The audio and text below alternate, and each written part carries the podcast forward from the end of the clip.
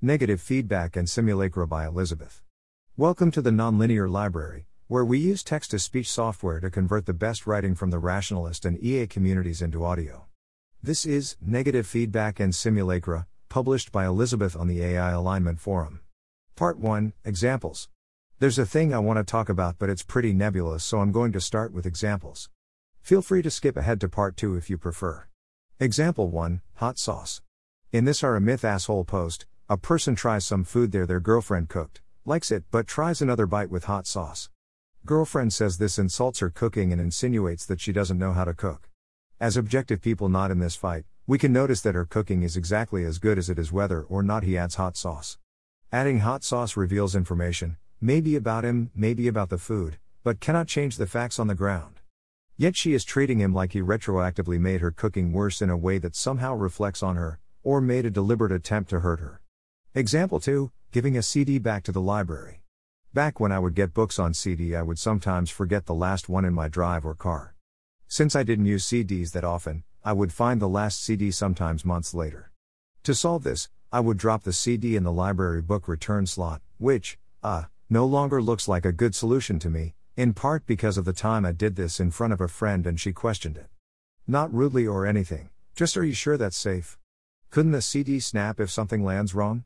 I got pretty angry about this, but couldn't actually deny she had a point, so settled for thinking that if she had violated a friend code by not pretending my action was harmless.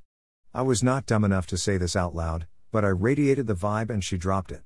Example 3 Elizabeth fails to fit in at martial arts. A long time ago, I went to a martial arts studio. The general classes, as opposed to specialized classes like grappling, were preceded by an optional 45 minute warm up class. Missing the warm up was fine, even if you took a class before and after. Showing up 10 minutes before the general class and doing your own warm ups on the adjacent mats was fine too. What was not fine was doing the specialized class, doing your own warm ups on adjacent maps for the full 45 minutes while the instructor led regular warm ups, and then rejoining for the general class. That was very insulting to the instructor. This was a problem for me because the regular warm ups hurt, in ways that clearly meant they were bad for me, and this is at a place I regularly let people hit me in the head. Theoretically, I could have asked the instructor to give me something different, but that is not free and the replacements wouldn't have been any better, which is not surprising because no one there had the slightest qualification to do personal training or physical therapy. So basically, the school wanted me to pretend I was in a world where they were competent to create exercise routines, more competent than I despite having no feedback from my body, and considered not pretending disrespectful to the person leading warm ups. Like the hot sauce example, the warm ups were as good as they were regardless of my participation, and they knew that, because they didn't demand I participate. But me doing my own warm ups broke the illusion of competence they were trying to maintain. Example 4 Imaginary Self Help Guru. I listened to an interview where the guest was a former self help guru who had recently shut down his school. Well, I say listened, but I've only done the first 25% so far. For that reason, this should be viewed less as this specific real person believes these specific things and more like a character Elizabeth made up in her head inspired by things a real person said. And for that reason, I won't be using his name or linking to the podcast. Anyways, the actual person talked about how being a leader put a target on his back and his followers were never happy.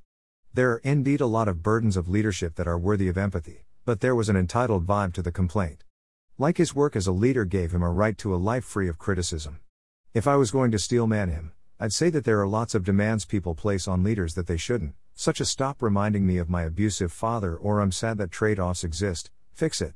But I got a vibe that the imaginary guru was going farther than that, he felt like he was entitled to have his advice work, and people telling him it didn't was taking that away from him, which made it an attack.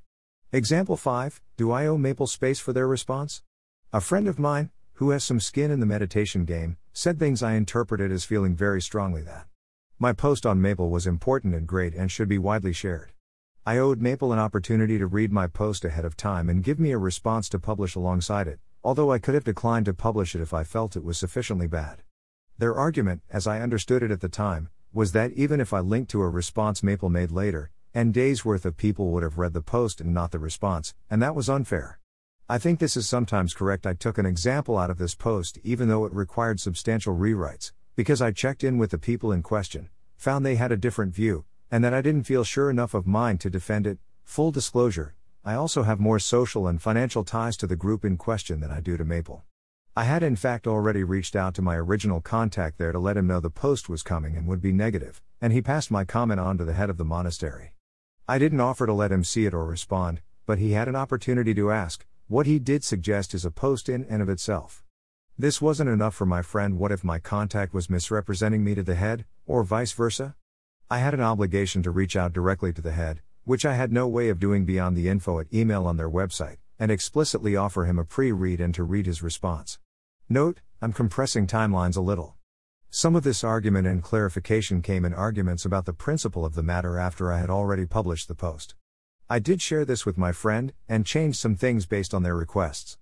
On others, I decided to leave it as my impression at the time we argued, on the theory that if I didn't understand it after 10 hours of arguing, the chances this correction actually improves my accuracy are slim.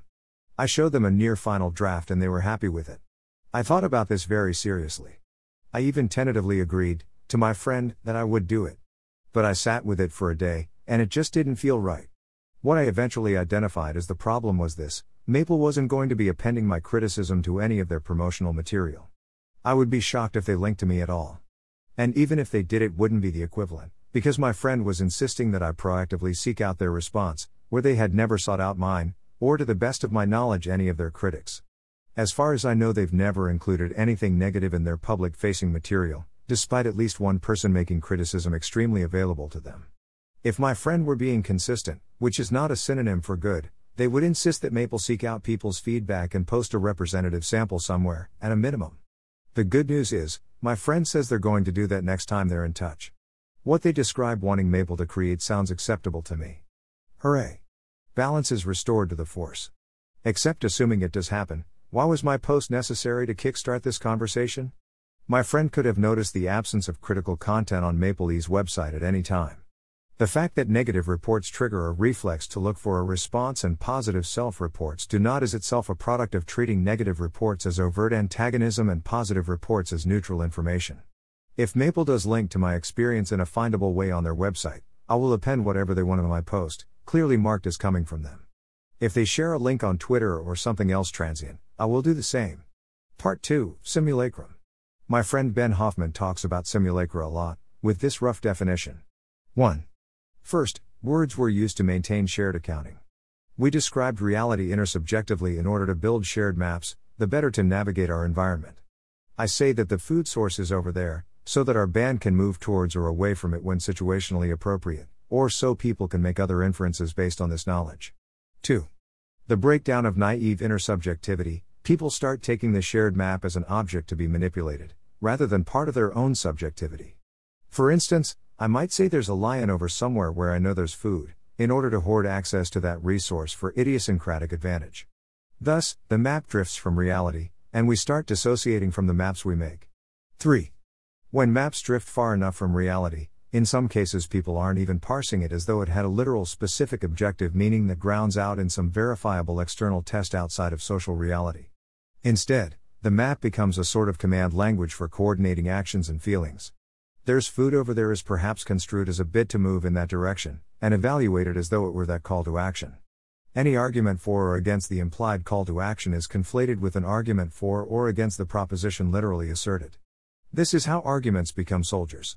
Any attempt to simply investigate the literal truth of the proposition is considered at best naive and at worst politically irresponsible. But since this usage is parasitic on the old map structure that was meant to describe something outside the system of describers, language is still structured in terms of reification and objectivity, so it substantively resembles something with descriptive power, or aboutness. For instance, while you cannot acquire a physician's privileges and social role simply by providing clear evidence of your ability to heal others, those privileges are still justified in terms of pseudo consequentialist arguments about expertise in healing. 4. Finally, the pseudostructure itself becomes perceptible as an object that can be manipulated, the pseudo correspondence breaks down, and all assertions are nothing but moves in an ever shifting game where you're trying to think a bit ahead of the others, for positional advantage, but not too far ahead.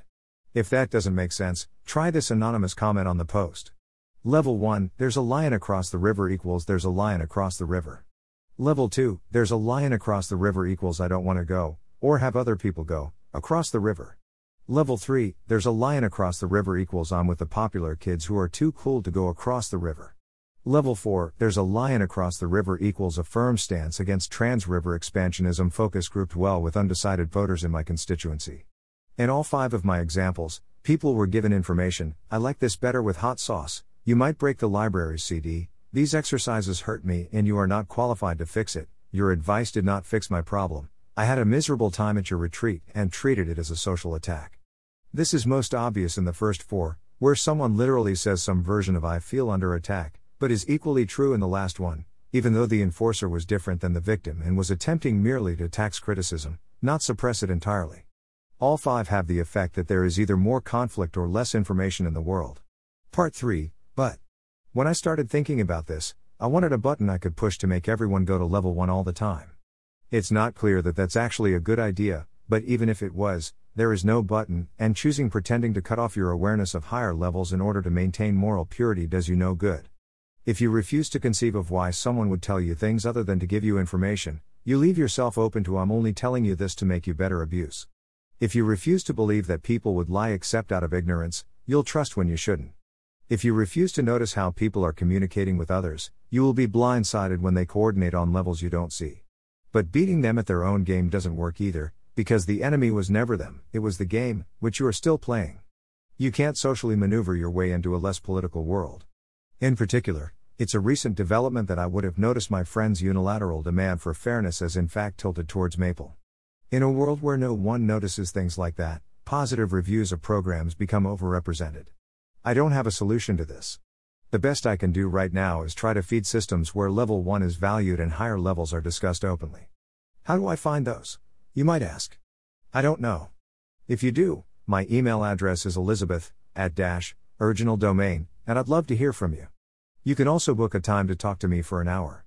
What I have are a handful of one to one relationships where we have spent years building trust to get to the point where I think you're being a coward is treated as genuine information, not a social threat, and mostly the other person has made the first move.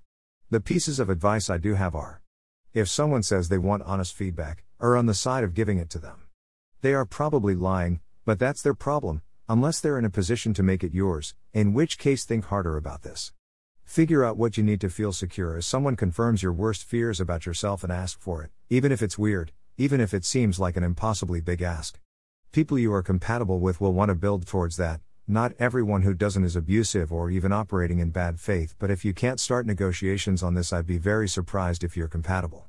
Be prepared for some sacrifices, especially in the congeniality department. People who are good at honesty under a climate that punishes it are not going to come out unscathed. Thanks for listening. To help us out with the Nonlinear Library or to learn more, please visit nonlinear.org.